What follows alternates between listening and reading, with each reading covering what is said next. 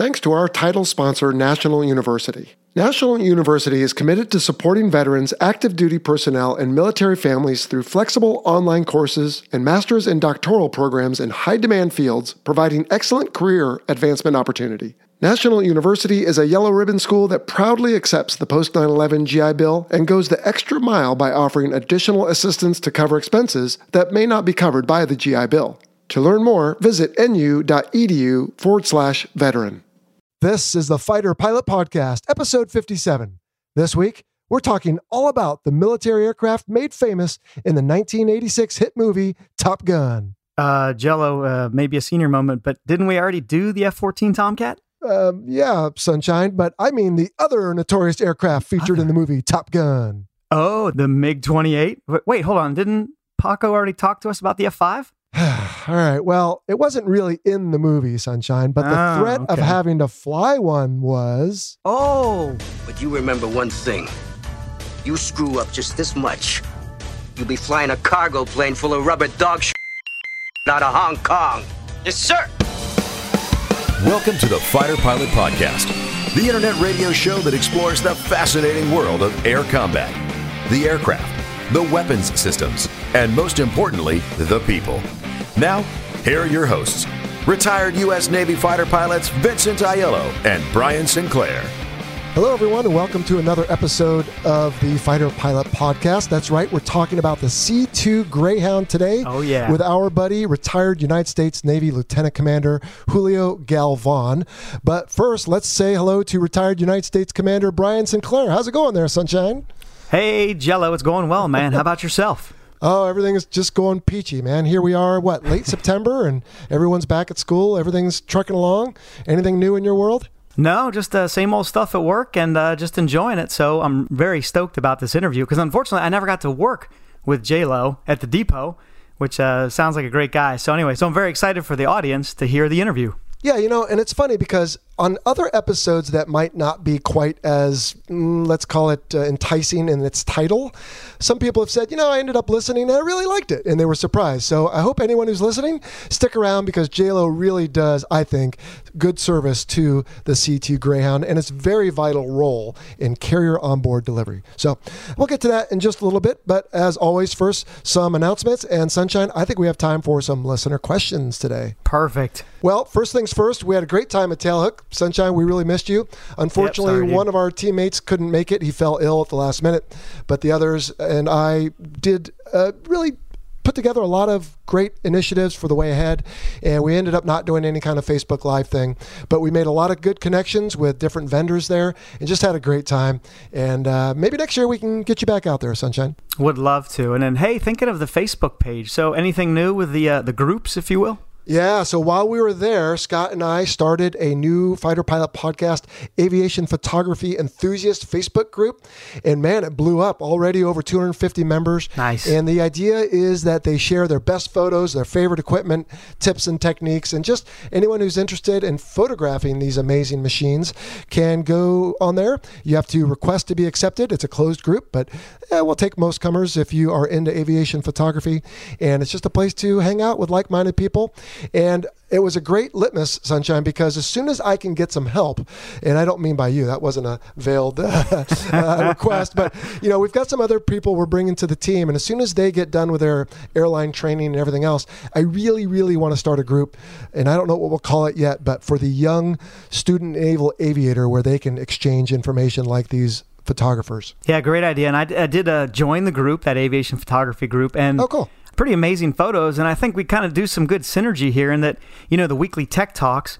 I think mm-hmm. I'll dive in. I'm going to ask the photographers for their permission, but then I'll post some of their work on the uh, weekly, the Friday tech talks, and then we'll uh, kind of provide a more scientific or engineering, I guess, aspect to their photos. Well, another thing too, and that's a great point, is that now we have a wealth of information available for us for different subjects on aircraft, but also imagery for our social media background pictures. So instead of just grabbing something off the web or somewhere else, we can ask our audience, "Hey, what do you think should be featured in October?" And depending on what we get, we can feature it and give the photographer credit. Awesome idea. And yeah, I just say that this is the between the Facebook page and the podcast stuff. I would say that we're capturing kind of the rich pageantry of aviation, if that makes sense. So we got all these guys' stories, all these aircraft characteristics and pictures, and it's just kind of a, a living history, I guess you can say, right, of aviation. Rich pageantry. Dude, that's why you're on the show, man. I love it. I would not have come up with that. I read that somewhere. Just kidding. Uh, fair enough. All right, let's see what else is going on. I haven't really decided yet what's going on with Miramar. I owe everyone an answer. I'm Oh, yeah. availing myself to my airline to possibly fly some more since I didn't really fly too much this month. But if they don't end up calling me, I'll probably head out there. And what I'll do is I'll just take some pictures Okay, cool. and throw them on Instagram. And if people are there, you can try to find me. I'll position myself in front of an aircraft and say hello to folks. But not quite the footprint we had last year. But maybe again, like Tail, maybe we can do something a little bigger for next year. But you can't make it anyway. I think you said right. Yeah, right now it doesn't look good. I've got a business trip, but then I still want to get my girls, I get my family really out there. We have yet to go to the Miramar Air Show. So, Man, fingers right in your own crossed, maybe. backyard. Okay. yeah, exactly. Hey, what do you say we take some listener questions? Let's go for it. Hey, the first one is from Hayden. All right. He says, please briefly explain collateral duties for an aviator, what you may have had, what you wish you had had, which one you definitely did not want, etc. So, Jello, do you want to kind of? I, I remember, I think in an earlier episode, we did talk about the ground jobs, right, or the collateral duties. Do you want to just kind Mm-hmm. Yeah. of touch on the organization there? Yeah, so let's caveat this with yours and my experiences, Sunshine, are in Navy single seat squadrons for the most part. Now, if you want to talk about S3 stuff, you can, but I don't know about the Air Force. I don't know about the Marine Corps or the two seat squadrons. But in a single seat Navy VFA, let's start at the top and work down because that might be easier. Okay. So you have the commanding Sure. officer and the executive officer, and they'll have various collateral duties just because of their position and rank. But for the most part, that is their primary duty is to lead the squadron.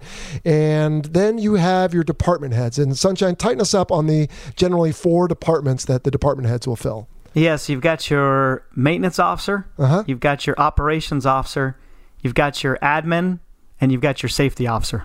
Okay, there you go. And within those, depending on the squadron, again, most VFA single seats, you'll probably bounce around into at least three of those. And not everyone will go to safety school, so sometimes you won't get that position. But Right. within each of those, now you have the junior officers who are going to have different billets within, let's say, operations, you might be the schedule writer or the NATOP. Well, actually, NATOPS is under safety Right. but you might be the schedule writer or one of the WTOs, the weapons tactics officers, like for air to air or air to surface. And then, Sunshine, remind us what you have like in the maintenance department. Yeah, in the maintenance department, so you have a division, and those divisions are further broken down into branches. So you could have the AVARM Divo, which would be the avionics armament, if you will, so the AOs and the ATs. Mm-hmm.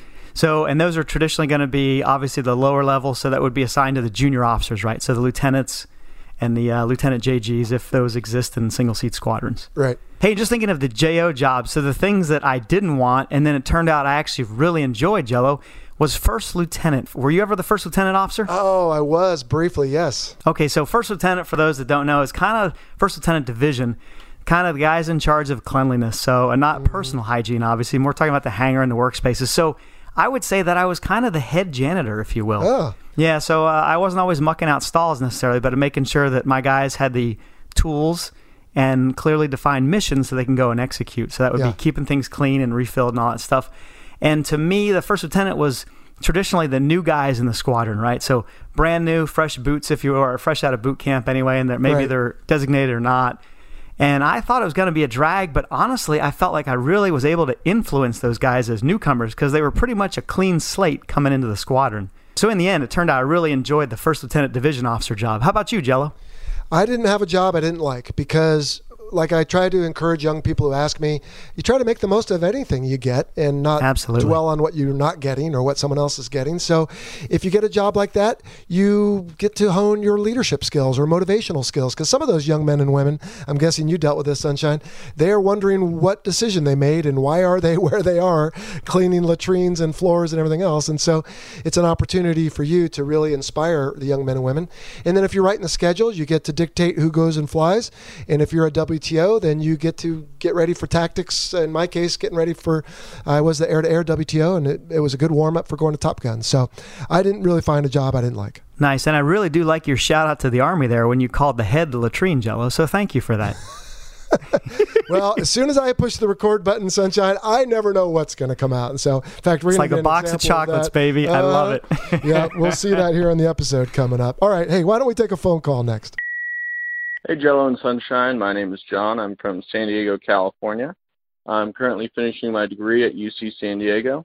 I was just wondering what's considered a flight hour. Is it wheels up to wheels down, or is it engines on to engines off? I was just wondering about that. Further, I was wondering if it's considered differently between maintenance personnel and pilots. Say I have the engines on for 150 hours, but only fly 100 hours. Would the maintenance personnel log that as 100 hours on the aircraft or 150 hours? Love the podcast. Thanks. All right, John, right here from San Diego. Thanks for the call. Sunshine, I'll take the first part if you want to take the okay. second, because this is an easy one, at least for fixed wing. As soon as you release brakes on takeoff roll, the clock starts. And after you land, you get to add five minutes. So if you took off at exactly eight, landed at exactly nine, it would be till 9.05, and you would log a 1.1. I don't know what it is for rotary wing, but uh, what is it uh, for the engines and other components? Yeah, so uh, big picture is the 4790, our maintenance manual, right, talks about there's two systems they use OOMA, O-O-M-A, for optimized organizational maintenance activity, or FAME, that's specific to the F 18. So that's uh, F for F 18, autonomous maintenance environment. They not only track hours, or flight hours, but they're also going to track operating hours and number of cycles or a number of events. So, like for the gun, it would be number of round shot. For the tail hook, it could be number of hits, right? Number of time that the tail hook is dropped and it hits either the carrier deck or grabs a wire. So, okay. they track all that stuff. It's not just flight hours, as uh, John mentioned earlier. And I have to think, although I don't know that much about it, but the F 35 has, has to be even way more advanced. In fact, I'm told some of it is beamed back to base even before the aircraft lands. Yeah, I think that's that Automated Logistics and Information System, ALIS. I'm just kind of shooting from the hip here. I think that's what it's called, ALIS. Yeah. But yeah. I think Skosh mentioned that way back on our fourth versus fifth, but we still owe everybody a F 35 episode, so maybe we can bring that up. Indeed. Excellent. All right, how about uh, a couple more questions? Terry from Singapore asks How effective are U.S. military aviation selection programs in rejecting candidates who do not have the aptitude to be fighter pilots? Why, Jello, doesn't that kind of go hand in hand with their the other question? I think it was from Josh, right in Wisconsin. Oh yeah, what was that one? Something like, uh, oh, I'm sorry, here it is. Does the right stuff really exist? Are there some pilots that just have it and those who don't? Yeah, and he puts right stuff in quotes there. And, you know, such a, I don't know how to answer the first question. I mean, I know that there were people in squadrons that seemed a little weaker than others, and even a lot of them end up blossoming later. And then the people who didn't show up, well, I was never a training command instructor, so I don't know who didn't show up or how good or bad they would have been. So uh, that's a tough one for me to answer. Yeah, I'd say that they're not 100% effective, obviously. We still have, and that would be judged based on the metric would be attritions, right? People who either get kicked out or decide to DOR, drop on request during the actual flight program itself. So the Air Force has their own way of doing mm-hmm. flight school, and the Navy's is slightly different. And, uh, we, and I'm just going to focus on the Navy's, obviously, but we have our uh, IFS, I think it's called Introductory Flight Screener, right? Where you go up in a Cessna, you get about 10 hours, and you, tr- you try to learn or try to demonstrate really that you can aviate, navigate, and communicate. That's right. And then there's obviously steps along the way, both in primary to advanced, and it's kind of a crawl, walk, run, right? So you start in your Cessna, and then you get in your now nowadays, I guess it's a T6, right? And then and from there, then you're going to jump into a T45. So the thought, that, let's see, the rigor, I guess, increases, wouldn't you say, as the approach speeds increase, if that makes sense? Absolutely. And then once you get to the FRS, you're flying the fleet representative aircraft, and so yeah, I have to think they're doing a good job. And I certainly know when I went through that there were people who didn't make it. A good friend of mine was unable to make it and had to find a different job other than flying. So that's a tough one. I'm not sure how to answer that, Terry. But what do you think of Josh's question, Sunshine?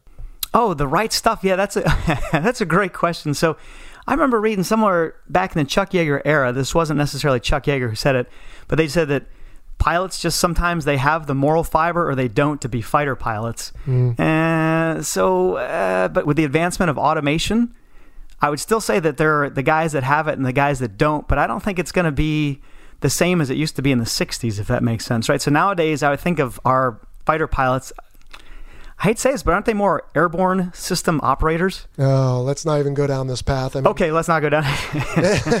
sitting in my airline, by the way, that's all I do. I fly the airplane by pushing buttons and dialing knobs. But, you know, I'm guessing you can think of a handful of guys too, Sunshine, but there's just a couple in my 25 years that I look back at and I think, man, that guy was the total package. He was smart, oh, articulate, a good flyer. He was easy to instruct and was good at instructing. Mm-hmm. He was pleasant. He was always high energy. You know, he wasn't moody. And to me, that was the right stuff. Now, did anyone ever say that about Jello Aiello? I don't think so. but I can think of a handful of guys that they did. And I just really count myself as blessed to have been around them because I always looked at it as, you know, that's not me. I mean, I hate to admit it, but I had my moments where I was just grouchy about something and I wore it on my sleeve. I'm half Italian. I'll blame it on that. And, and there were other days when I was high on life and everyone knew it and, and everything in between. And, and the guys that were more level headed, I really respected them. But, but the guys who were just solid behind the boat, got the job done, and that everyone looked up to, I would say they had the right stuff. And I, I knew a handful of those guys. Yeah, I did too. I'd say very social creatures. Plus, they were very consistent. I think when you say had you know did did it correctly behind the boat, it was consistency. And from those metrics, honestly, Jello, I would say that I was a fleet average pilot at best. Yeah, I'm with you. You know, and uh, I think that's a great answer to uh, Josh's question. Well, you know, enough people have heard us say that on this show that I feel comfortable doing it because I think it's part of our shtick on this show is that you and I don't claim to be something we're not. I mean, we were average dudes, arguably, and we're just now sharing it with everyone else. And what you hear is what you get, I guess. I agree. Well, hey, bud, that's it for the listener questions for this week. Why don't we get into the interview? And before you reflect on it, I want to just say two things. Now, first, I recorded this with JLo back at the end of June, and we still had my old audio system set up. So there are a couple parts, unless our magician Bernie can edit them out, where there's just a couple audio clips uh, from the old days. So it kind of throws you back a little bit, but hopefully those in the future won't be present anymore. And then also, I recorded this prior to my interview with Sweet Pea. So as I'm talking about the crew served weapon on the ramp of the V 22, you'll hear some question in my voice because at that time I wasn't familiar with it. But of course, now we've had that episode. So, Sunshine, you listened to it. What did you think of the interview? I wish that once again I would have served at the depot with J Lo. Sounds like a great American. So, and just I love the way you guys are going to go back and forth and describe this workhorse that I'll tell you what, it doesn't make it onto the glossy brochure. It may not even be in the calendar, right? But when it goes down and, and the mission is aborted, I'll tell you what, it's going to be the first line on the complaint form from the fleet, right? Hey, we need our stuff out on the boat. So it's huge in just the logistics and part chain and also just morale, too, right? I'd say that's the fun boat coming in. That's what we used to call it. No doubt. All right. Well, why don't we let JLo tell us all about it? All right, the Fighter Pilot Podcast is once again in the Pacific Northwest. I'm in Gig Harbor in the state of Washington, and I am in the home of my very good friend, retired United States Navy Lieutenant Commander Julio Galvan. J-Lo, how you doing, bud? I'm doing great, Jello. It's great to be here. Thanks for uh, coming up. Oh, you bet. And I hope people don't get confused. You're J-Lo and I'm Jello. Yeah, But at least I'm only calling you and you're calling me. And anyway, Yeah. my eyes are already crossed and everybody else is like, what? I got this.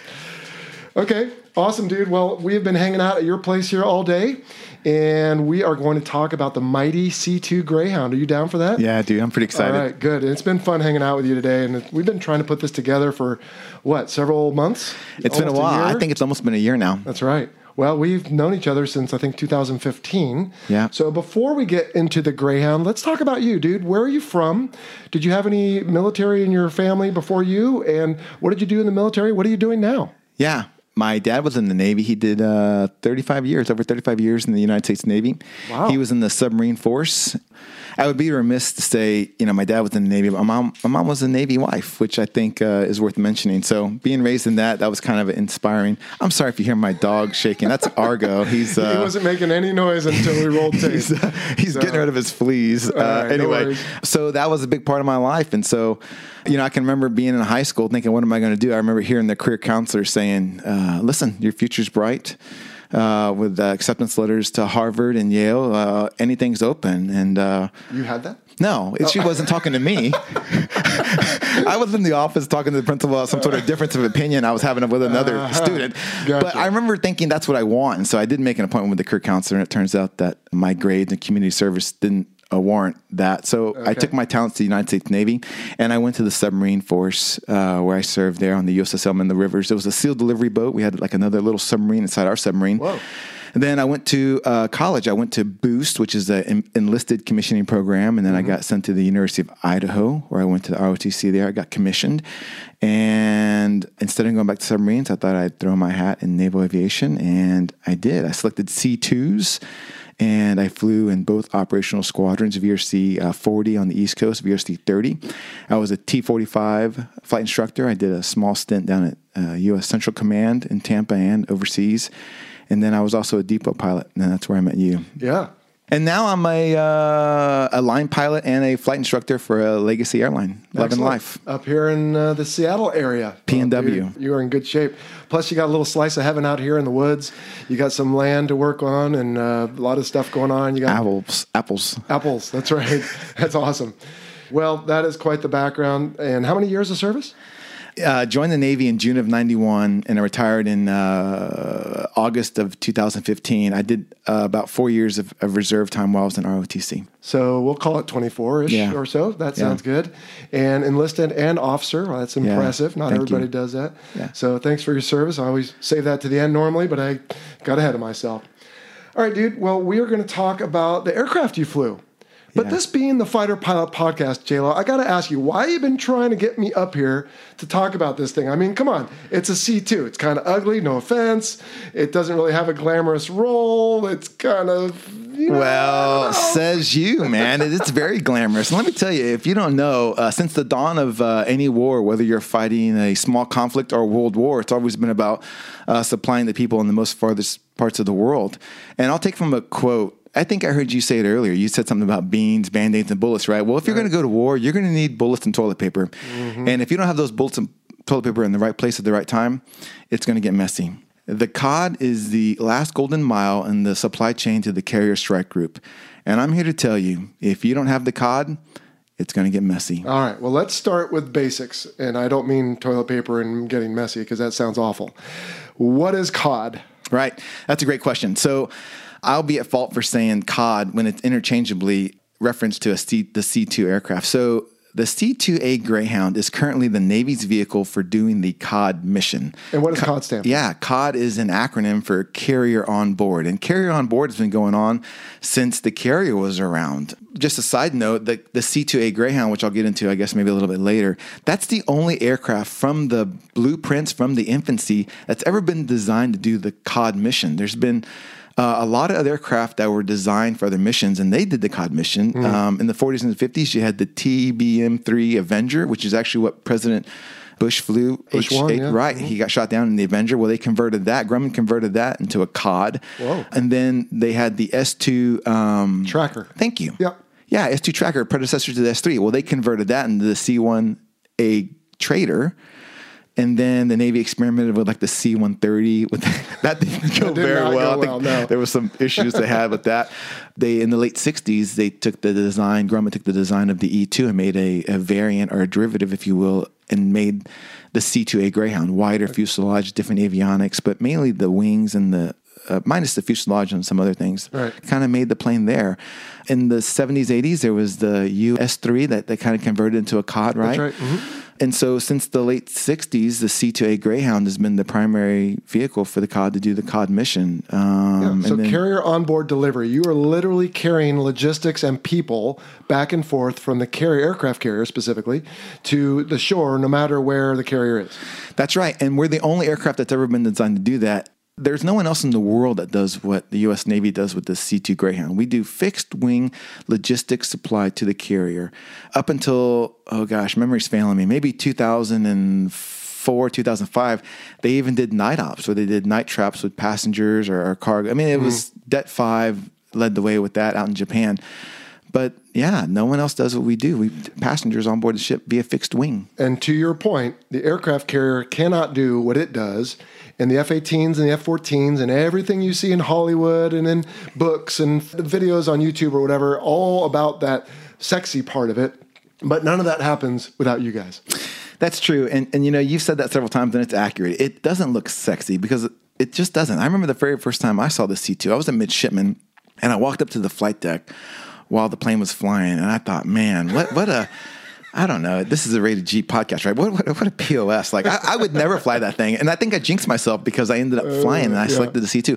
But I love it, you know, and it doesn't look sexy, but into the eye of the beholder and the eye of the people who fly it, mm. we love it, and it's the most beautiful plane out there. Well, and I'll tell you, I can attest to this personally to the folks on the carrier who have been out maybe at sea for a month without a port visit and maybe for whatever reason the internet is down or at least it's so constricted you can't barely do emails man when you guys show up it's beautiful because guess what it's bringing yeah. letters and packages right. still in the 2010 decade we still rely on that out there on deployment to get those little bits from home everything. Mm-hmm. McDonald's, uh, VIPs. uh, yeah, it, we bring everything. Awesome. All right, so we got ahead of ourselves here on the Fighter Pilot podcast in the aircraft series that we are in the midst of. We usually start with what was it designed to do, and you've already said that. So this is designed from the beginning, only aircraft in history to be a land to ship and ship to land delivery vehicle for beans, bullets, band aids, people anything and everything that needs to get out there. Now, with reason, we'll get to performance in a little bit, right? You can't take a whole full fuel load of um, of gold bars or something extremely heavy.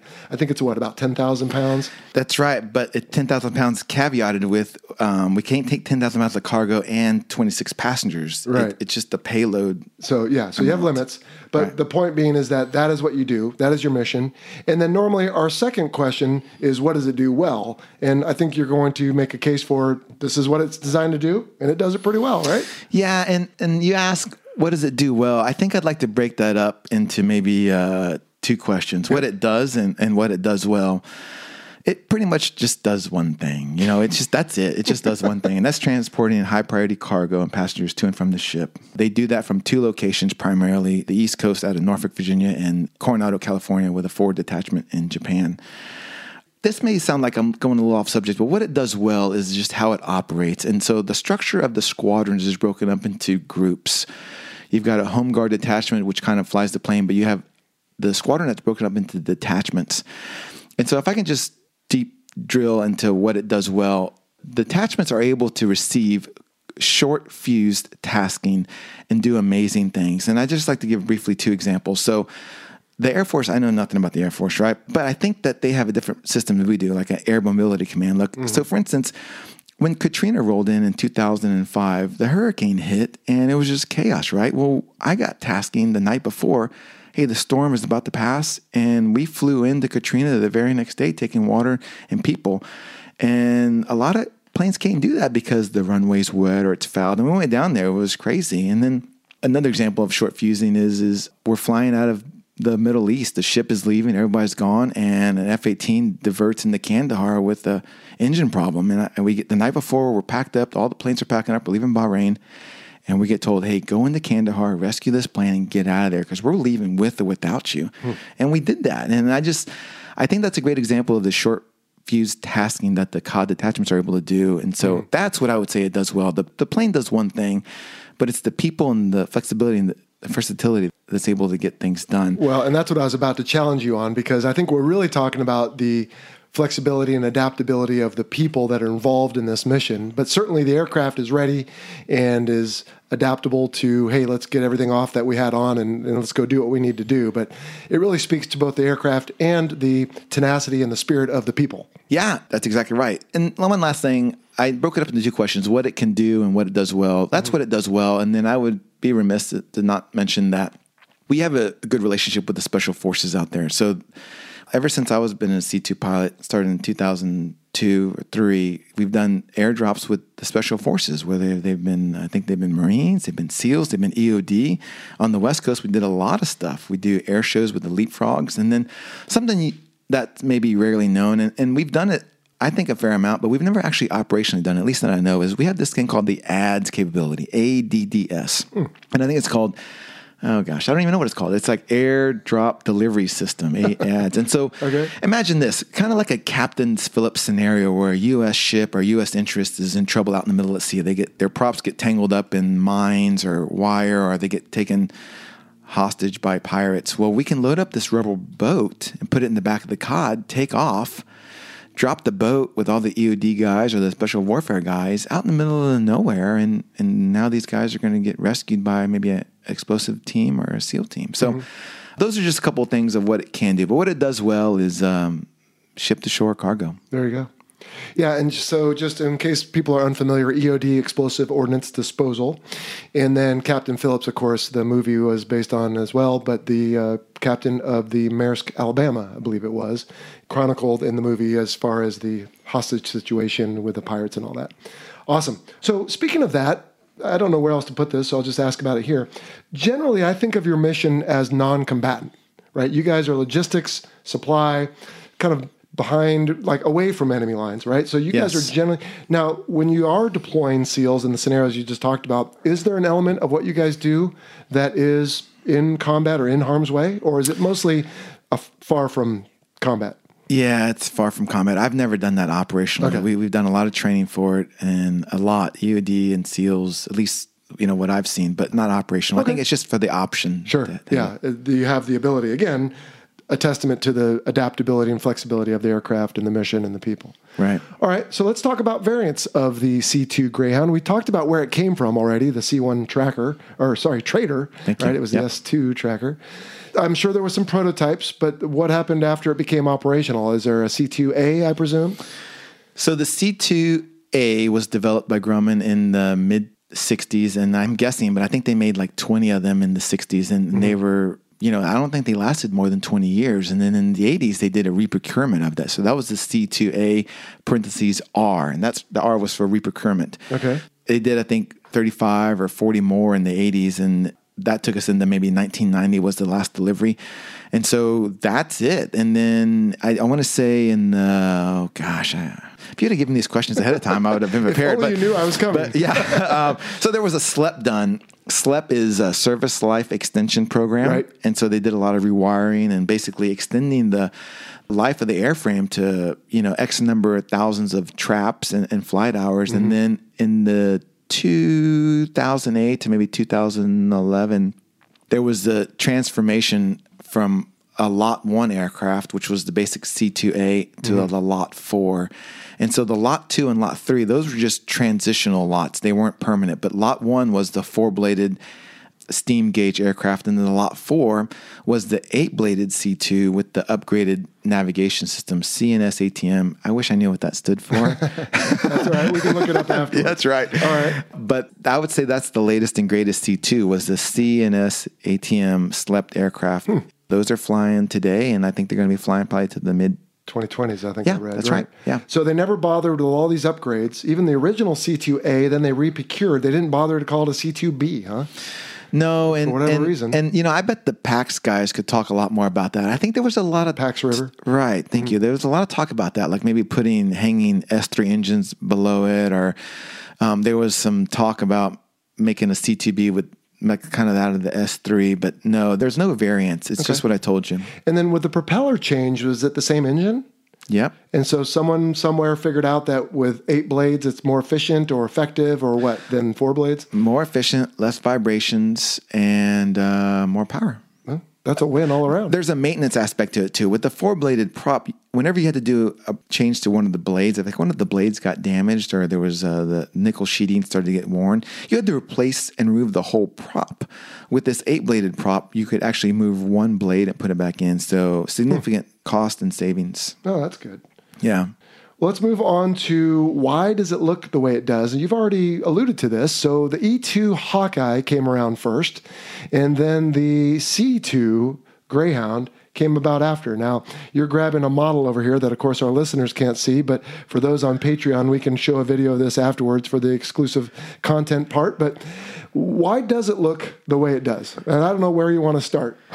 yeah, I grabbed the model because I had to look at it and think about why it looks Well, the way let's it start does. with the tail because that's a fairly easy one, right? Yeah, that's a great one. So there are four vertical stabs on the aircraft. And so the reason there's four vertical stabs is because in order to have the amount of controllability, if we were to have one vertical stab, it would be a huge vertical stab, one big vertical stab, maybe like something like a C 130 size. Well, or anyone who's been to their local airport and seen a 747 Right. or something, you know, it's one giant tail That's not going to fit in the hangar deck. of an aircraft carrier. Correct. And that's why something like an F 14 had two tails, and then a C 2 and an E 2 have four. Yeah. Okay. And so there's a little bit more to that though. So you see four, but the actual one with the American flag on it, that's actually a um, that's for cosmetics. It doesn't move in any way. So there are three rudders. Um, there's a rudder on the outboard. There's a rudder on the, I guess maybe that's the, like the number three spot. But the one with the American flag, that's actually for cosmetics. I guess the higher ups didn't think it would look great. Okay. So that's why that is. And, and I don't know, I don't want to do a deep dive here unless people are interested. But long story short, the critical engine is the left engine. So if we were to lose the right engine, the controllability we only need, we only need a certain amount of surface area. So that one rudder here on the outboard will give us controllability if we lose the right engine. Now, if we lose the left engine, we're actually going to need both of these to maintain controllability. So that's why that one's just for cosmetics. And I don't know if I lost anybody No, on that. you probably didn't. And if our co-host Sunshine were here, I'm guessing he would jump in and say it has to do with the direction that the propeller is rotating. And so because it's on the left and it's rotating, I presume what, to the left or to the right, whichever direction it's rotating, because there's the different factors of where it is and where it's rotating. That one side is again more critical than the other. You you learn this in multi-engine training early on. In jet engines, it's not so big a deal, but in propeller aircraft, it certainly is. Okay. Hey, just to break it down, if you were to get a bicycle wheel and spin it, it may be awkward to turn. That's what that P factor is. Mm-hmm. Right. And so we use that to our advantage with the left engine. Okay. So that the- carries the whole plane. When, It's like a when- gyroscopic effect or something along those lines. Yeah. All right. And then we talked about the fact that the fuselage, again, the whole airplane looks like an E2 minus the big radar dome on top. But also the fuselage is larger on this one than an E2. And why is that? Well, if you look at the fuselage on the E2, it's fairly skinny. There's enough for three people to sit back there and some equipment. Our fuselage has got enough for four seats across with a aisle down the middle, and it's got a big ramp in the back, and that ramp is to load cargo. So the fuselage is, is unique to this aircraft, and um, yeah, it's just to load cargo. Yeah. I mean, there's no point in having a skinny fuselage if the whole purpose of the aircraft is to carry things. Right. And then so the fuselage, exactly, the fuselage complements the wingspan, and the wingspan's, you know, the max LA area. I think it's 90 feet in the LA. And so our wingspan, I think, is just right at 80 feet. So yeah, so we'll get to that in a little bit. But when you are landing on the carrier, then there's not a lot of extra room on both sides. So lineup is very important for this aircraft. One more thing though, the nose is pretty bulbous, and I've always wondered: is there something in the nose? Is there a little weather radar or anything else up in there? There is. There's a weather radar. There's radios below the um, navigation communication equipment, but there's nav equipment below the pilots, and then there's a weather radar up front. Okay. And then talk to us about the wings. On an F 14, they could sweep them back. On an mm-hmm. F 18, we can fold the tips. On an A 4, they didn't do either of those because it had such a narrow wingspan. But what happens on the C 2 and why? Yeah, golly, it's kind of hard to describe. So Well, I don't the- mean ex- exactly like the mechanics of it, but Right. They sweep back, but then they go vertical. So imagine how the F 14 just sweeps back. Well, ours actually turned vertical. So, and they like rotate and Thank you. They, essentially, thank you. They rotate 90 degrees down and then they pivot up. And so on the rudders, there's this big, oh gosh, I don't know what to call it, but it's basically a, a hanging hook that the wings, a jury strut's what it's called. So the jury strut sticks out of the wing and it catches on the, the back rudder and it hangs up there. And so if you can just imagine getting your arms and folding them back right behind you, palms facing each other, that's what it looks like. It's kind of funky looking. Yeah. Well, we uh, hope if we have the time, uh, we can uh, do a behind the scenes on this aircraft with you when we're done here. Yeah. And we can show people that in uh, a popular YouTube video. So, Yeah. Okay. Well, let's move on to armament. Now, this might be a short discussion. Yeah. But what armament does this particular aircraft carry? a couple things. We have uh, flares. in the uh, Okay. we have flares in the SV2. We've got a survival knife. All right. and then uh, just going back to on a serious note, going back to uh, when I sent my guys into Kandahar, we went up to uh, leadership and said, "Hey, we're going into Kandahar. Um, we're going to need some weapons." And so Mm-hmm. they issued us weapons. They're like, "Do you guys know how to use these?" And we're like, "Yeah, we've seen it done on the movies." so they gave us weapons, and then we flew in and took care of those guys. But Now, that's it. By weapons, you mean like nine millimeter, you know, pistols. I essentially. couldn't tell you what they were. I don't know, but they gave us weapons. So, yeah. That's pretty bad. All right. Yeah. So the C 130, I believe it is, has the Moab, right? The mother of all bombs that comes out Oh, of its tail. Right, right, right. Um, there's other giant bombs. You guys have no mission where some massive ordnance comes out of the tail of a C 2? No. All right. We can dump fuel. That's then- about it. light it on fire. we don't want to do that You though. can shout angry words. what right. about? I think there's a maybe it's the V22 that also has a crew served weapon that can be mounted on the tail and fired out from the rear. Any crew served weapons out the doors or tail of the C2? Not that I know of. So it really is intended to be flown in a permissive environment. right. We have a glossy paint job. we do. Very good. Well, this is probably as good a place as any then to talk about this, right? Because you guys, you kind of belong to the air wing, right? When we deploy. But like you said, you've got the two squadrons, one on each coast, and then a detachment in Japan. But let's say, kind of harkening back to when I deployed my final time, well, at least from the west coast of the United States, in Air Wing 11 in 2005. It was the deployment where the PBS guys came out and did the carrier special. Now, a detachment of you guys came out with us. So tell us briefly how that works. In other words, how many aircraft, how many people, and do you stay with the carrier the whole time, or do you go off and kind of leapfrog along with us, or what do you do? Yeah, great question. So the first person I would say is uh, the OIC is excuse me the officer in charge is the person who's in charge of the detachment. He's actually selected by Big Navy. There's a board where he goes to and he's selected and, Almost like selecting a commanding officer. Right. Okay. Right. Probably not as hard, but you're right. The department head and slash OIC. So he's picked up by Bupers and sent to one of the squadrons.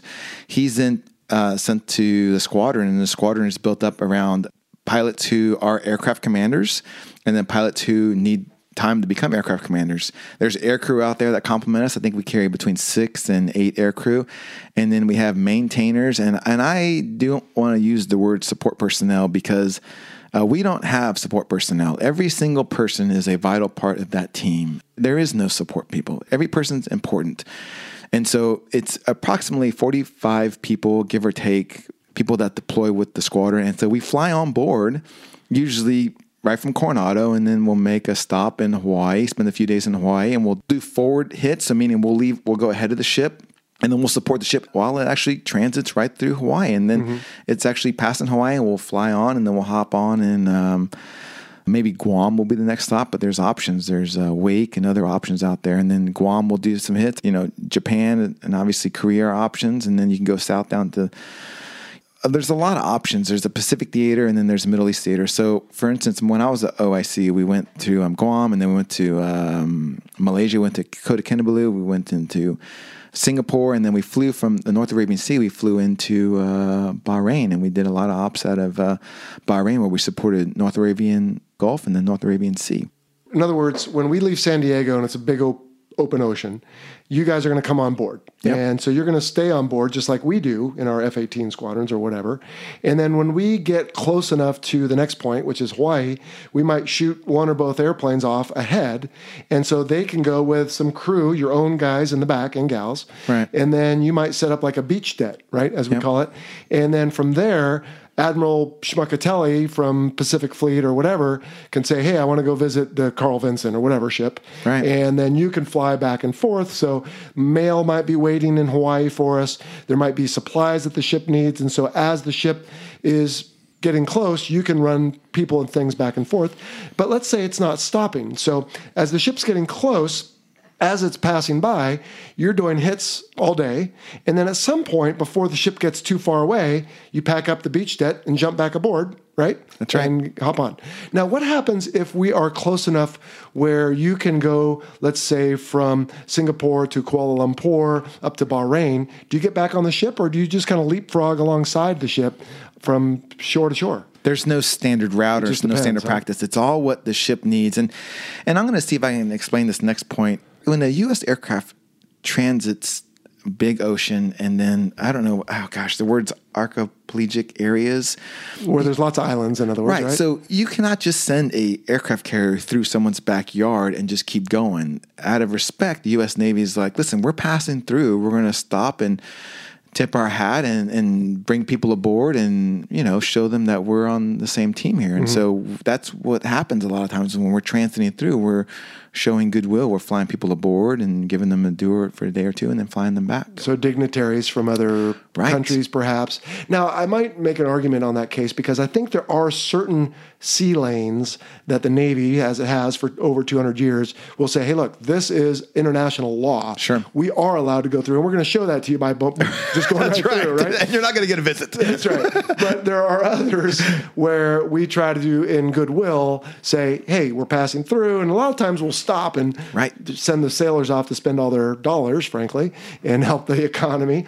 But a lot of times, an aircraft carrier, let's face it, it's a novelty. And Yeah. so if you can bring out the Sultan of Brunei or whatever and let them look around for the day. Oh, by the way, for them, they get a trap and then a cat. Right. And so that's a thrill for them. And a patch. And, and a patch, that's right. And then off you go. What happens when we get, let's say, to the Persian Gulf, Arabian Gulf, whatever you want to call it, and we're going to operate there, whether it's Afghanistan or Iraq, for the next two or three months? What are you guys doing? What is a typical day for a COD guy in COD, again, the C2 in this case? What does that look like? Are you guys on the ship? Are you off the ship? What does your day look like? I mean, Yeah. for me, let me just set the stage. I'm on the ship until the ship pulls in for some liberty, and then I go fly my mission and I land back on the ship. Now, if I have a problem, I might need to divert, but for the most part, I belong to the ship and I'm there all the time. Is that different for you guys? Yeah, it is pretty different. And you may not recognize that we're in the Navy with a lot of the way we operate. So we will fly off the ship at some point. When I was VRC 40 on the East Coast, we actually flew off in the Mediterranean and we'd fly, get maybe fuel in Amman, Jordan, and then go into Bahrain and be ready to start supporting ops there, let the ship go around.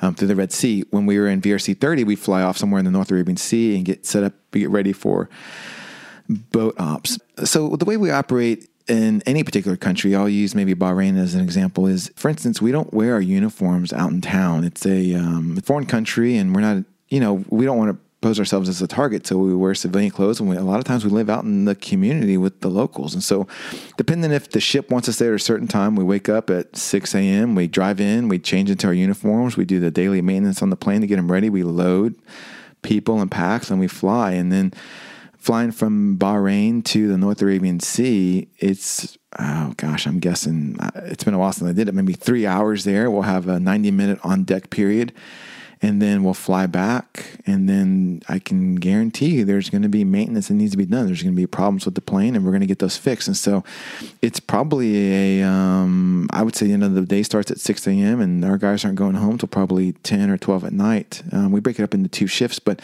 it is busy. And then I'm not digging for sympathy when I tell you this, but then when the ship pulls into port, it's time to go party, right? That's not the way it works for the CODs.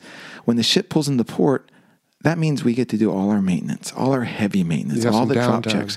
That's right, because we don't have to do our flying. So that's when we actually have to do a lot more work, and the days get even longer. So I don't know if I explained it very well, but that's kind of how our day works. Is is we integrate in the community when we are on the land, but we fly out of the Right. base.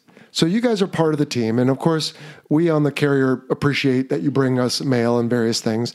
But in good nature of naval aviation, there's also some ribbing and kidding, and grass is always greener because when you guys are living in Bahrain or wherever, you're getting a little extra money, right? I mean, Yeah, and, and you know we we've been told not to talk about that because we don't want to all upset anybody. Well, but- nobody's listening. By the yeah. So on that note, um, there's a couple things. So this is actually just good judgment. So we are required to stay in places that have a required level of security. So those sometimes are nice hotels. Those are mm. sometimes that have apartments with compounds around them. So that's important. We want our sailors to be safe. Mm-hmm. And the next thing is, I don't know if you've ever bought a bottle of water in Singapore. It's about fifteen dollars for about eight ounces, and I'm not kidding. So it's expensive. And so mm. If you're going to put sailors out in town, they're going to go broke really quick if you don't give them the substance just to, to make the daily ends meet. So mm-hmm. we do get per diem and we do have a nice place to stay. Yeah, but we don't want the truth to get in the way. From an F 18 guy's perspective, I see you coming out, you're well rested, you've been on the beach, and oh, by the way, you're getting per diem. And meanwhile, I'm stuck on the boat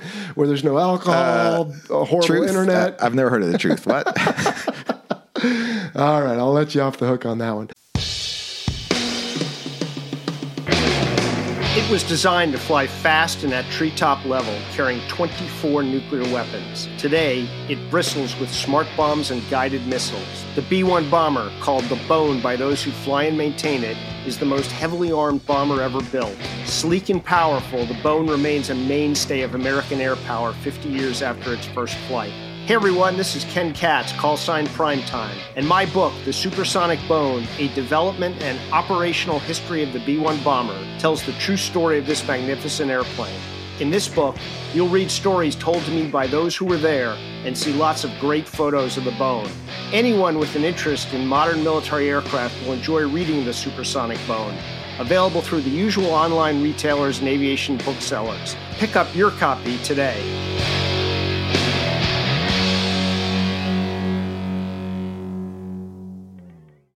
I don't think we talked about it, but what is a typical det? You said about 40 ish, I think, sailors, but how many air crew and how many aircraft?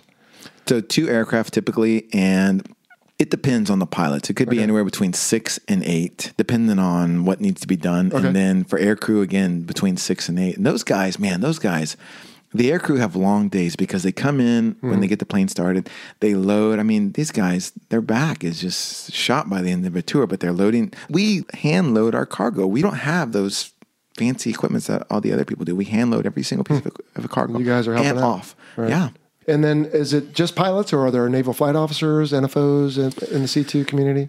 Yeah, single anchor only. Okay, pilots. All right. And then correct me if I'm wrong, will one or more of them also be an LSO and help out with the wing? Oh yeah, great point. We've been really supported by the carrier wing and getting LSOs out there. So the field qual LSO is not that rare. I was a field qual, and, and a lot of people have become field quals. Mm-hmm. But every now and then we get officers who are able to, to actually be part of the air wing, and so those guys spend you know a considerable amount of time on the ship waving all aircraft, even getting qualled in other aircraft flying. And, hmm. and if I could just quickly nod my head to one, we had a gentleman, a dear friend of mine named Chris Brenner, who's a great COD guy. He was actually uh, CAG paddles, but he was LSO of the year. Wow. All right. COD guy, LSO of the year. Congratulations to him. I'm sure it was well earned. Yeah. And hopefully not just some sort of, oh, we haven't had a COD guy before. So No, he's a great American. Good, he earned good it. for him. All right. Yeah. Well, big shout out to him and his family. All right, dude, let's talk about performance. Now, this is an interesting aircraft because it's intended for logistics. So you might think C 130, C 5, C 17, kind of big and lumbering. But on the other hand, it lands on aircraft carriers. So, what's this thing like to fly?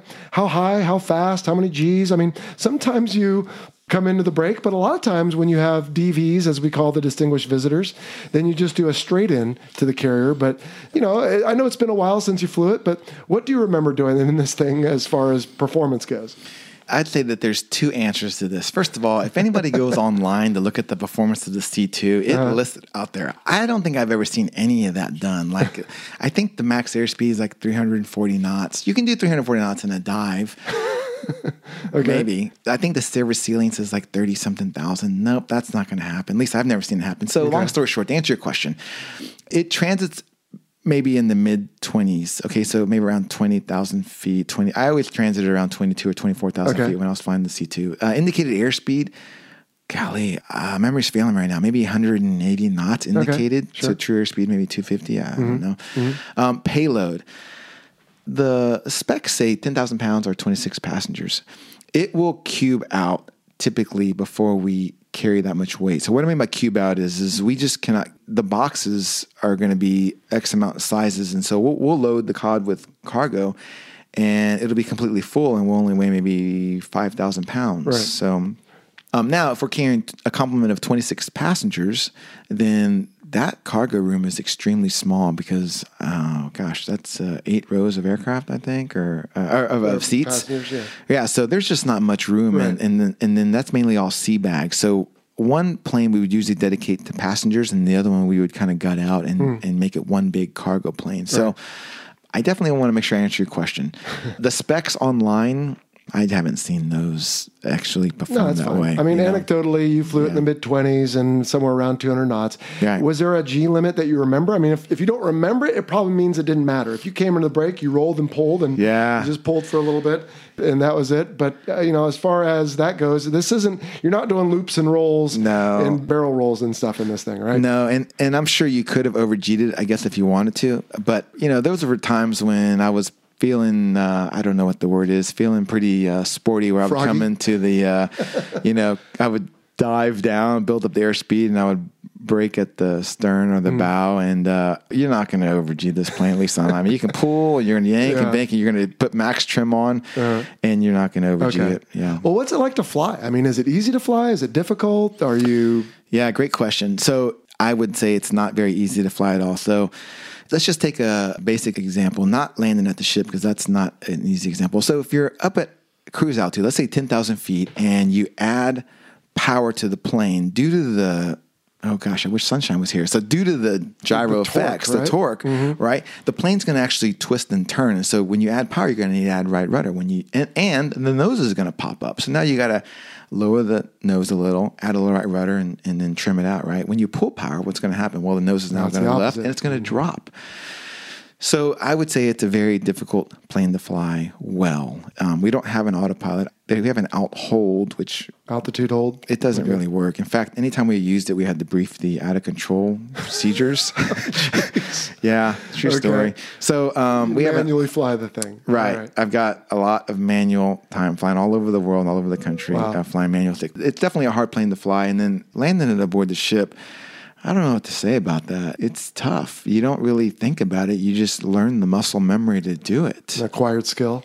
You know, we didn't really talk about this earlier, but we hinted at it, and that is that both engines turn the propeller in the same direction. Yeah. Unlike certain aircraft that are designed differently to be more in balance. And the reason for that, correct me if I'm wrong, is that we don't need to have two gearboxes or two different engines everywhere we go. Right. We want them to do the same thing so that one can replace both. Yeah, that's right. And again, I'm going from memory. It's been a few years since I've done this, but the engines I think are rated at 4,600 horsepower, shaft tower, each one, 4,600 shaft horsepower. Now, that's a Navy limitation. You know, 4,600 shaft horsepower with an option to go a little higher than that. But I think Grumman, or excuse me, Allison was the original manufactured engine, and Rolls-Royce owns them now. You know, I've heard several times from the reps that these engines go much higher. And just a very, very, very quick, short sea story was um, Brian uh, Peterson, call sign Butters, and Sean Waldron Walrus. These guys had a cold cat off the uh, USS Stennis. Like literally, this catapult broke, and so they went down the catapult at like literally like 70 knots. They went to flaps 30. They brought the gear up, and then they just put the throttles to firewall. Well. Unlike the E2 and other aircraft, we don't have an electronic governor. We don't have any of that. We, hmm. if we go max power, we will over torque and over temp the engines. Hmm. And so they said both engines went up to 6,000 shaft horsepower and they flew it out and survived. And the engines were still functioning after that. So amazingly powerful engines. I don't know how many single engine landings I have. I probably have over a dozen single engine landings. Really? And I, oh yeah, and I, the plane flies very well single engine, at least when the other prop is feathered. Yes. Well, that's a whole separate discussion. Were any of those landings on the ship? Nope. Oh, nope. well, very thankful. fortunate. Yeah, I'm very oh, fortunate for that. golly. Yep. And what was your come aboard speed in that? Do you recall? I mean, it seems like when you see the videos on YouTube that you've got all day compared to an F 18. Yeah. But was it fairly slow and, and controllable, I suppose? I mean, I know you're busy in there, but Yeah, our trap weight was 49,000 pounds. So we would take off. That's a whole nother complicated discussion. So we would take off when we couldn't take more fuel than we could needed to land at the ship with the appropriate amount to land, have another pass, and then divert. So our trap weight was 49,000 pounds. So we could take off maybe at 58,000 pounds and we'd actually burn down, what is that math? Uh, 9,000 pounds of yeah. fu- fuel. So, but then we'd need couple thousand to divert, but then we would land and man, you're really light at that weight. You're extremely light. And Mm. so the powers really are very sensitive. But at 49,000 pounds, I'm guessing it's like 100 and, uh, maybe 110 or 115 knots yeah, it's, I mean, relatively slow. I think that's what Stephen Coonts said the A6 came aboard at. But for comparison purposes, the F-18, at least the legacy, as I recall, was generally in the 130, you know, mid 130s, depending on how heavy you were. And so that's, you know, 30 knots is a little bit of time difference as far as reacting to the ball and worrying about lineup. And again, we've already talked about it, but meatball lineup angle of attack for you guys.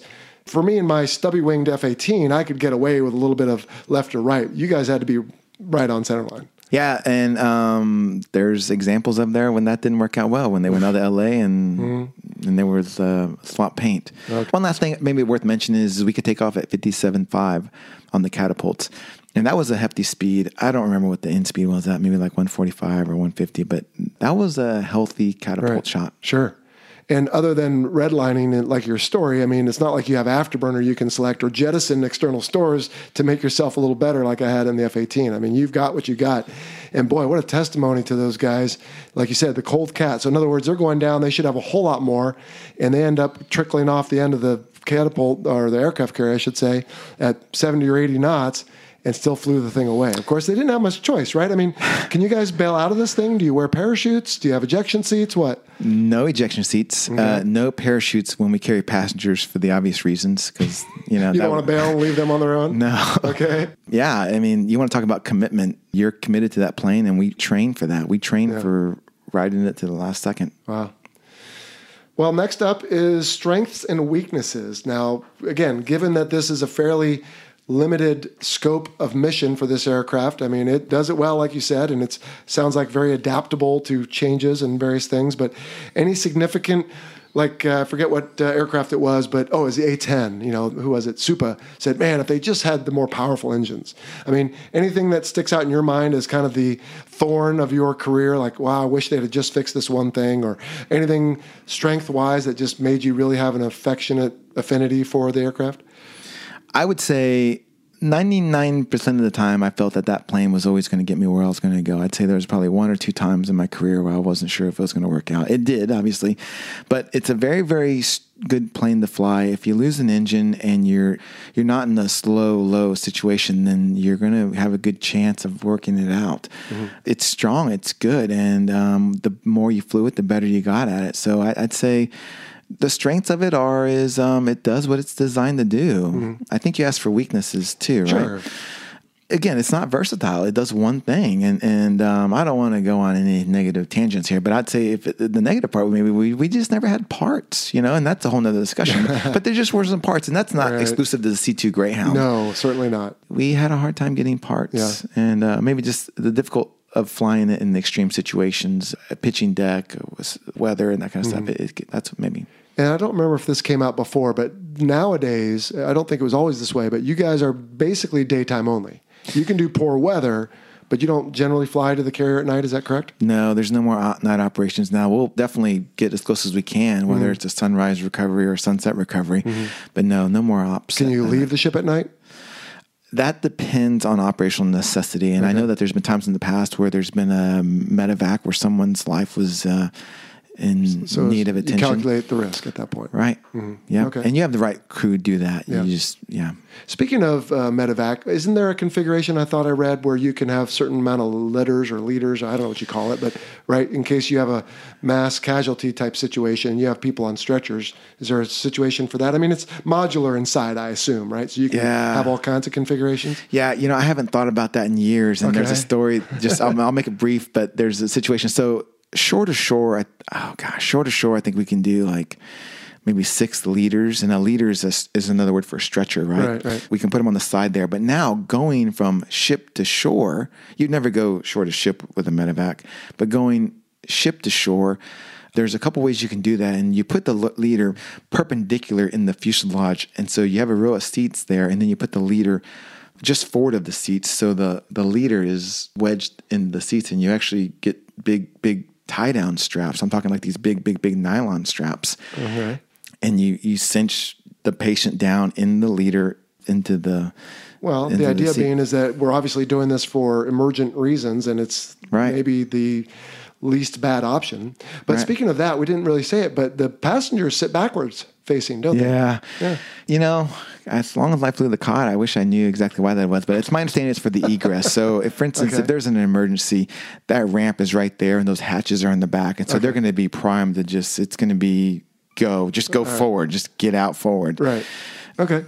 Speaking of that, those who don't have a chance to do it day in day out like we did, always you know just rail about how cool it was to be in a catapult shot on a cod. And then again, if they're lucky enough to come back around for the trap, because from their point of view, it's pretty violent, but it shoots you quickly and you come to a stop quickly. And I always thought maybe it was face backwards for the trap so that your head yeah. just goes into the seat. But on the other hand, it goes flying forward when you cat. So I don't know. You know, we've had people hold things in their hand and, and they think that they can brace themselves.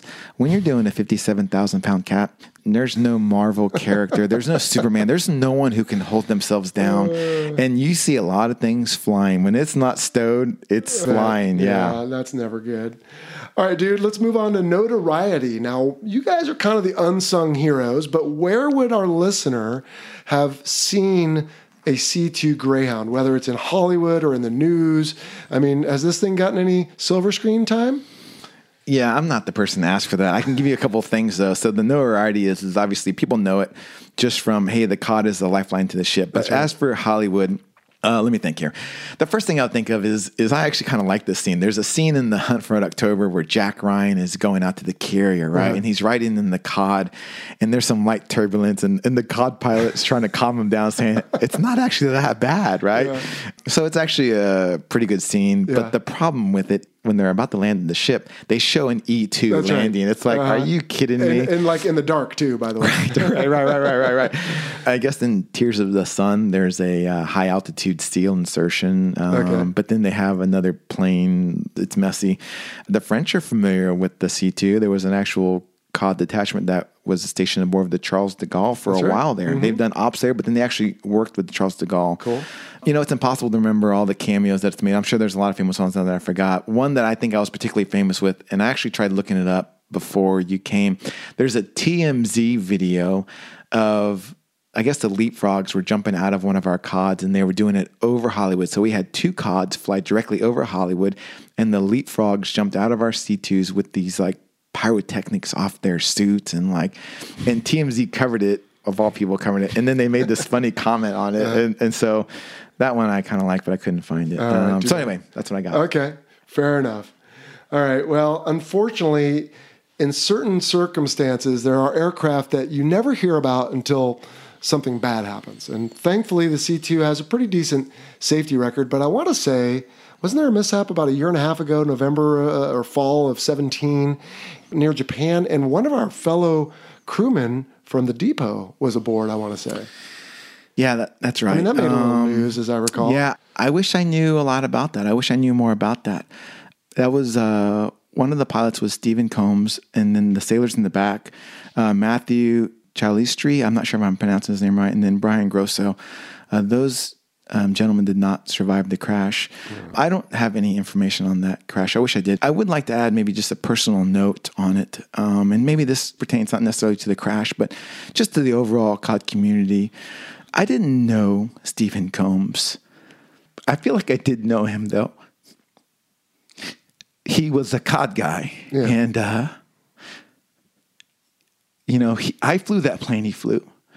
I flew with this pilot. I flew with the guy in the back. I cruised with those guys. Uh, I even had an engine failure, but I didn't have an engine failure like he did. He had an engine failure where he was low and slow, and uh, it was tough. But you know, we trained for that because as a as a C two pilot, we train for ditching, we train for engine failures, we train for engine failures down low, and I'd like to think that that some of that training paid off because eight people survived that crash at sea, and I don't know how that happened. That's nothing short of a miracle, and so. Again, I, I didn't know Steven Combs, but I'd like to think that I did know him because I, I used to do what he did, and and he saved my friends, and he saved a lot of the people. So, God bless him. And, you know, maybe just to put things in perspective, the last C2 fatality was in 1973.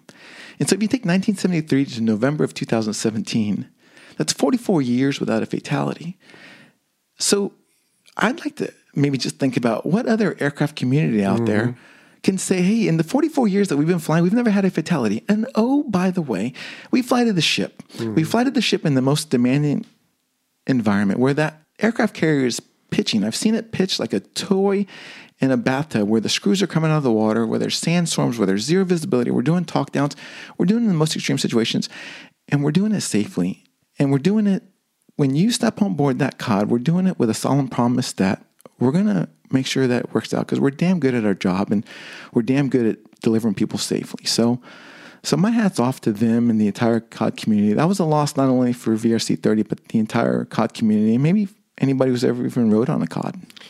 Well, it certainly strikes close to home, and I appreciate your vulnerability, brother. I mean, we are brothers in arms, and it it hurts, but you also know that he did what he could, and like you said, some people did swim away, I suppose, walk away. But it is hard to reflect on something like that and not be emotionally attached. So I appreciate you sharing that with us.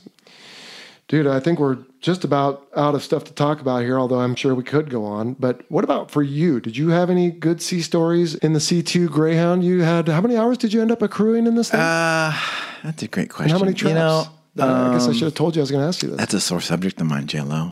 I was a a C2 instructor in the fleet squadrons, but, Okay. but we're not allowed to log our traps from the right seat. Uh, and r- respectably so. Okay. Respectably so. But I did a lot of the seats from the right, a lot of traps from the right seat, Yeah. teaching guys to come down at least after they, they should have known. Do you come down. only land from the left seat then? That's right. Okay. Yeah. So, So if you're um, riding along, I mean, you're not riding along, you're part of the crew, but you don't, the guy on the left logs the landing, the guy on the right does not. That's right. Okay. And even if you're the aircraft commander in the right hand seat, you don't log the trap. And so I I was a T 45 instructor pilot. And so I think I have like maybe 300 traps, but a lot of those are T 45. So I don't, I don't know how many C2 Hmm. traps I have. I've never counted that up. It's never been something that I tracked. I don't have 2,000 hours because I would probably have the patch if I did, but I have probably close to 2,000 hours in the C2 and then maybe another 1,000 hours doing other stuff.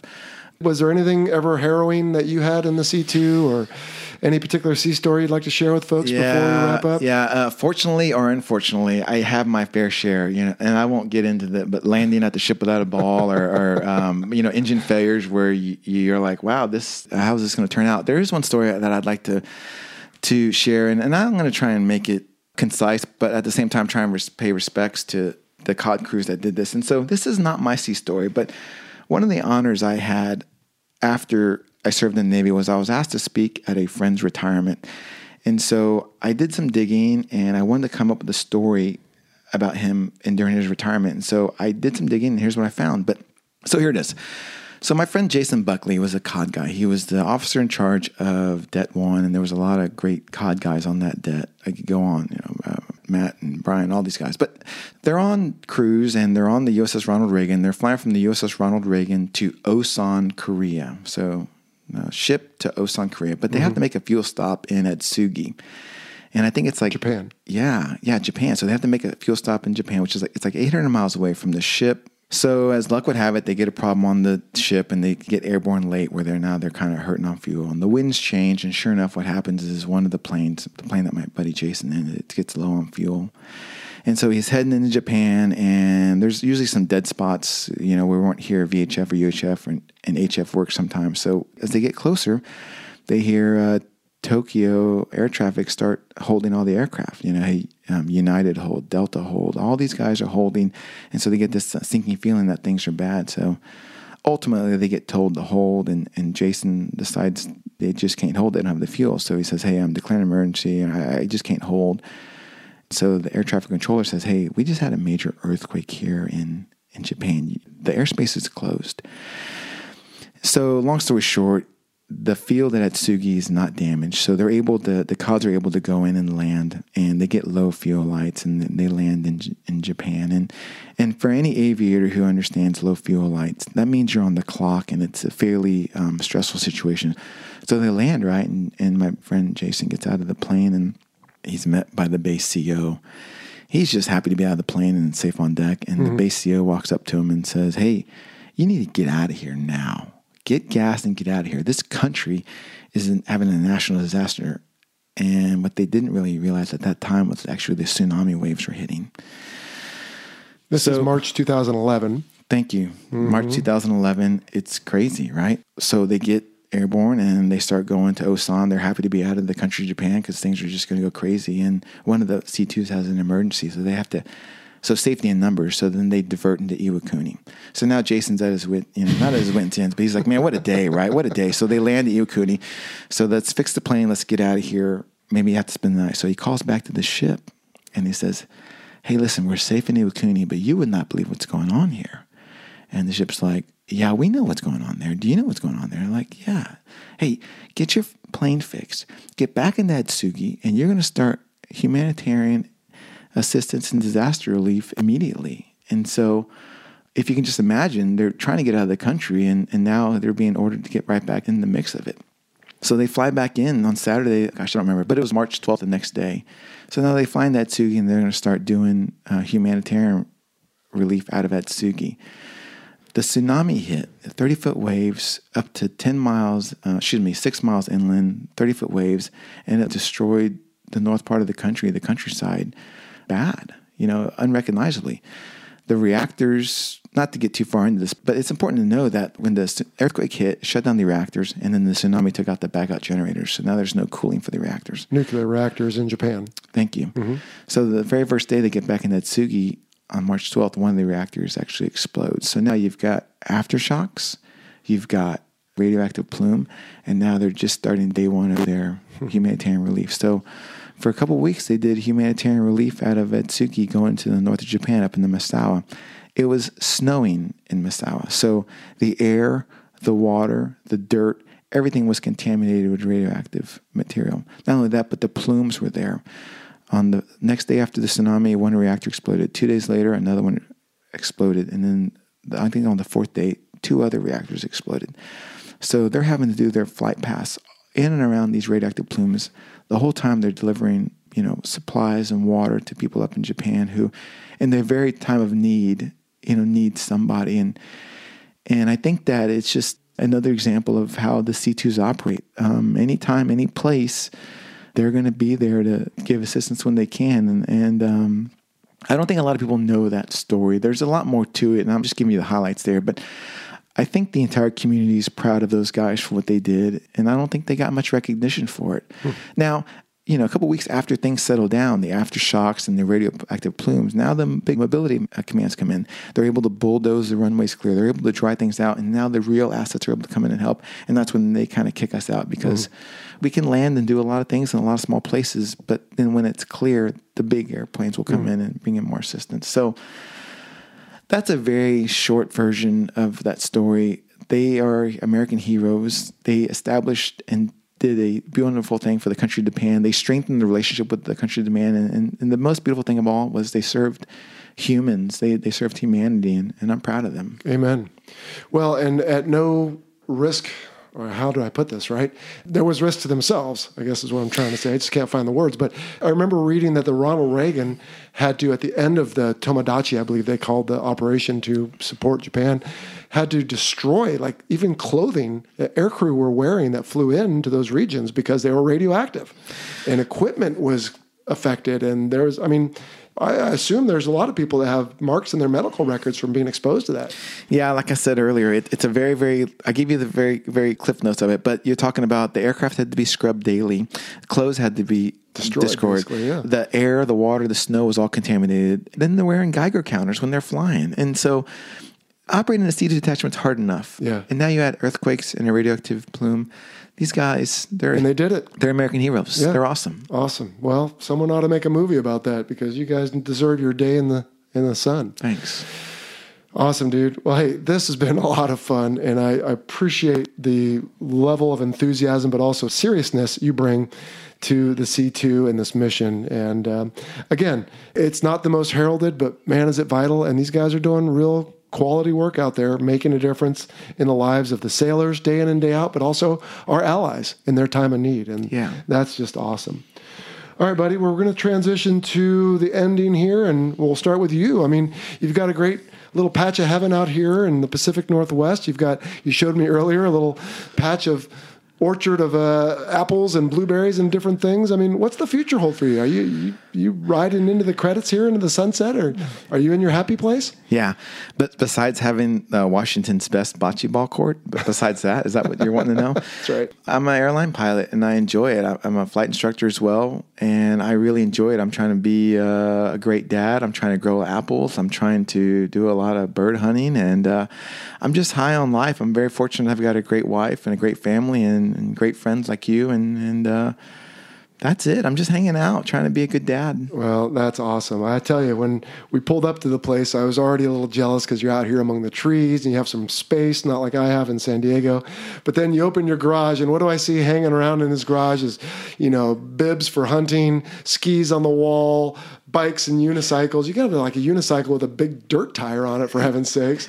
You've got it all going here, buddy. So you, didn't I'm, mention my tractor. And the tractor, John that's Deere. right. Uh, you need to let me go drive that thing. Yeah. And a massive bocce ball court in your own backyard, which is next to your barbecue grill and outdoor fireplace and everything else. So I might have to uh, move in. Cool. J-Lo. Come on. Come on.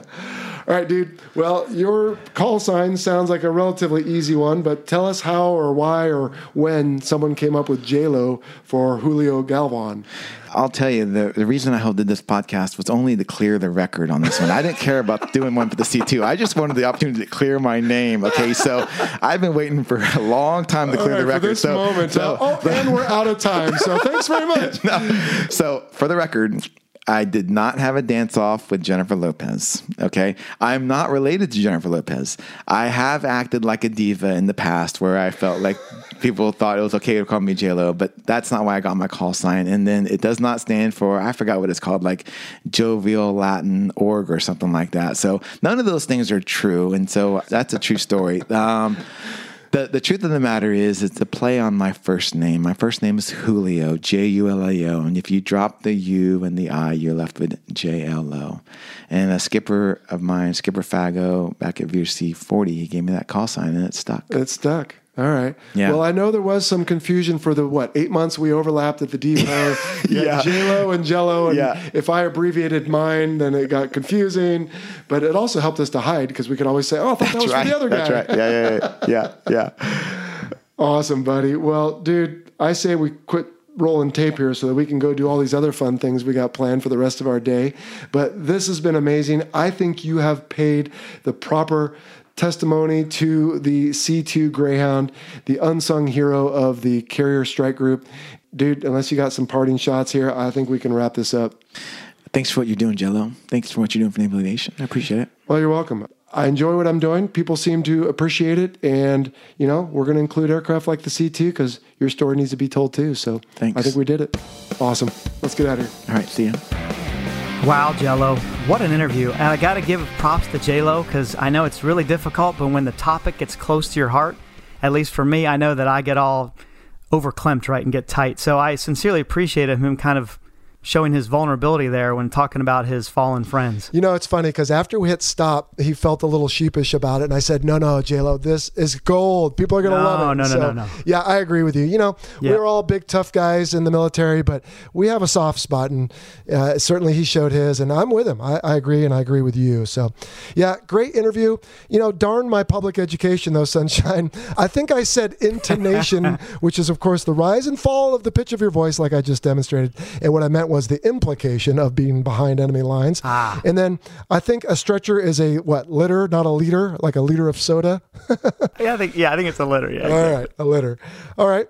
And then after we recorded, Lo sent me a quick email and he wanted me to kind of set the record straight for everybody. And I'll just read what he wrote. He said, On the sea story about the det 1 CODs from the Ronald Reagan, I failed to mention, and this is Lo talking, I failed to mention the U.S. Navy ordered an evacuation of all non essential personnel, which pretty much meant everyone, including Air Wing 5. However, the Air Wing 5 Detachment 5 did stay behind and participated in Operation Tomodachi along with Det 1. So there was two different dets, and I think he just alluded to one. And then he continues, also the helo dets were just as vital. The CODs and helicopter folks pulled off some amazing stuff in an extremely unstable environment that no one will probably ever fully understand.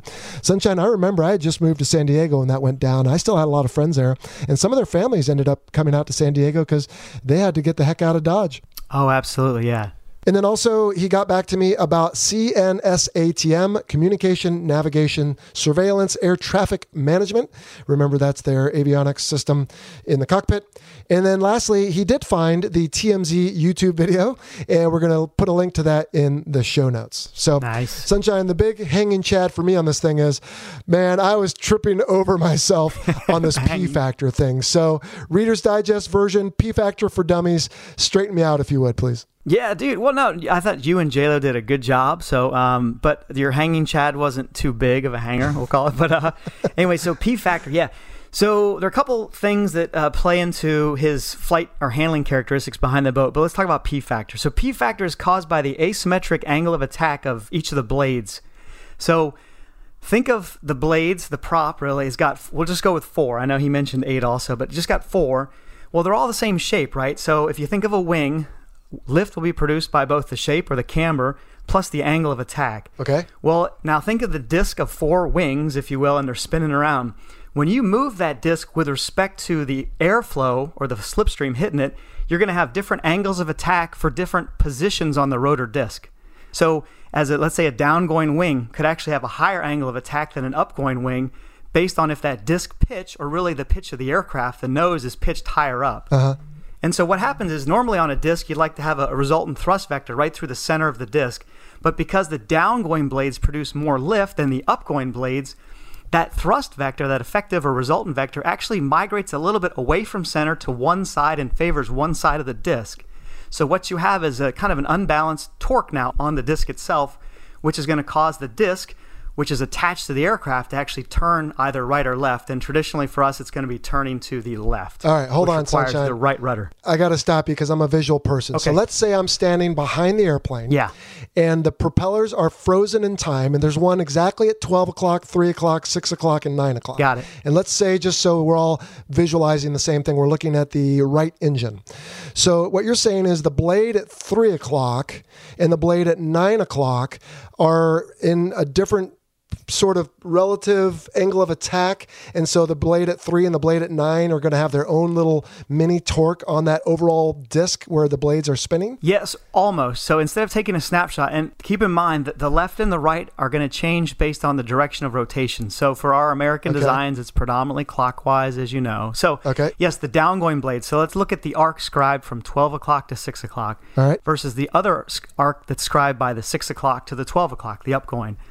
Well, now take that disc and let's just make it a trash can lid, okay? All right. So now that trash can lid is going to be aligned with the probably the airframe, and on takeoff, it's kind of cocked up. So the wind is coming straight in your face, but the trash can lid is kind of cocked up.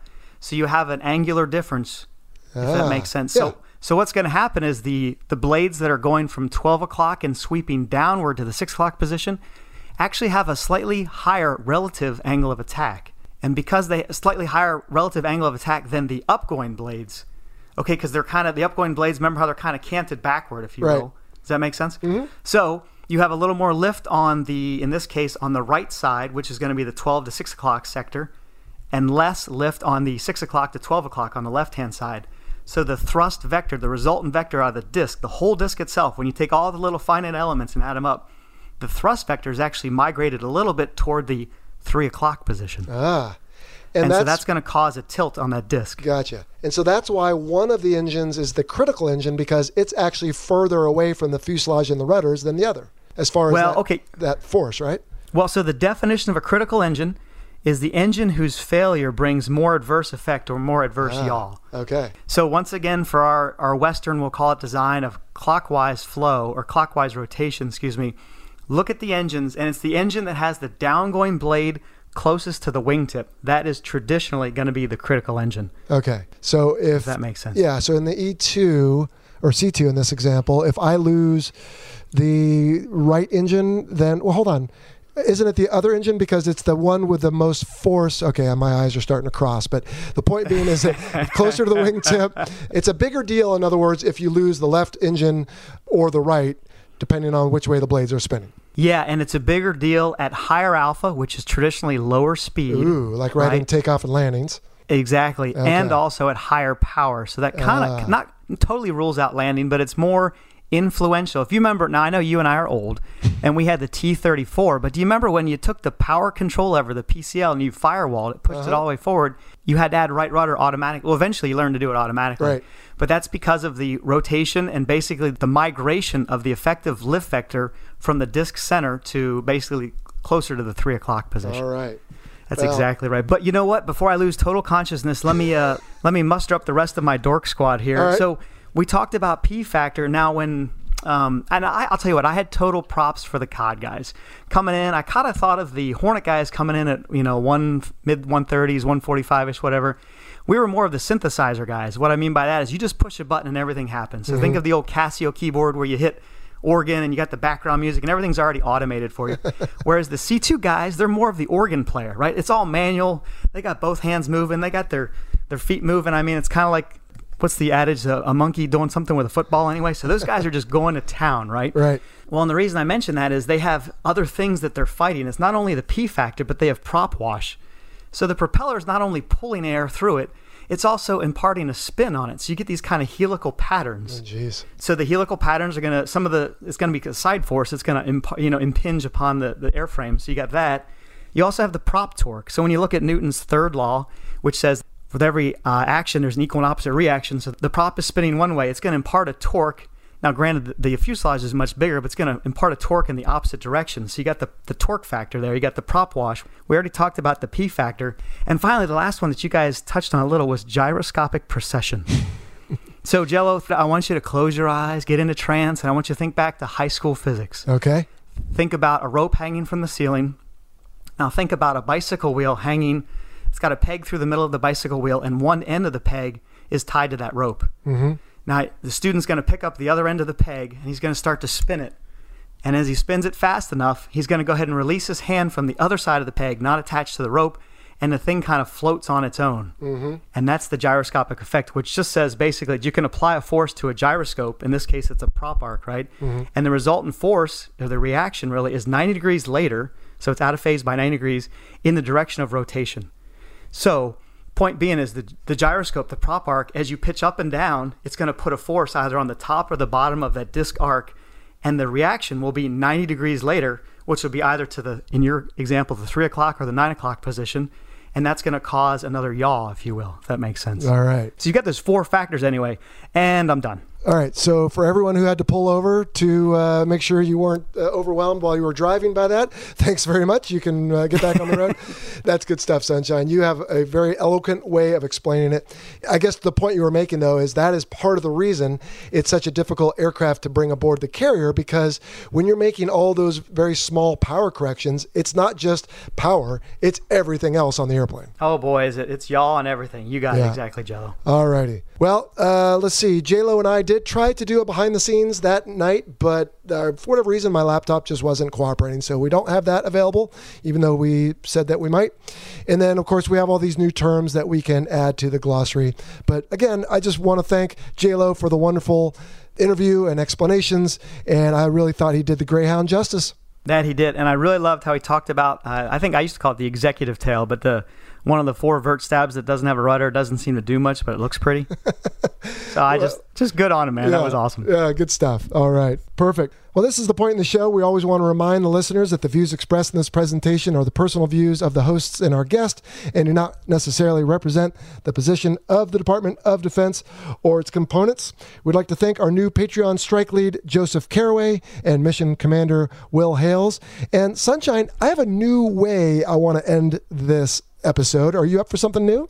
Giddy up, roll the bones. All right, so let's take a listen to this from our upcoming guest. Hello, everybody. Coming up next on the Fighter Pilot podcast is the Eurofighter Typhoon with me, Lieutenant Colonel Lawrence Enzo Shuffleover. Don't miss it. You've been listening to the Fighter Pilot Podcast, brought to you by BVR Productions. Got a question for the show?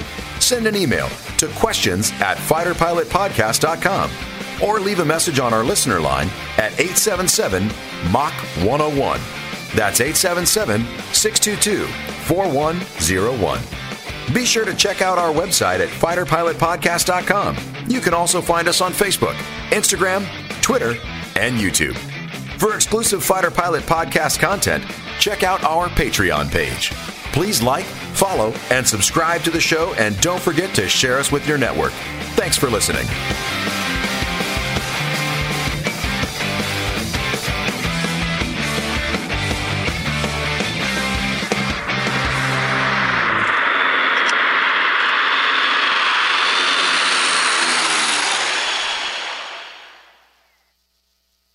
To our title sponsor, National University. National University is committed to supporting veterans, active duty personnel, and military families through flexible online courses and master's and doctoral programs in high demand fields, providing excellent career advancement opportunity. National University is a yellow ribbon school that proudly accepts the post 9 11 GI Bill and goes the extra mile by offering additional assistance to cover expenses that may not be covered by the GI Bill. To learn more, visit nu.edu forward slash veteran.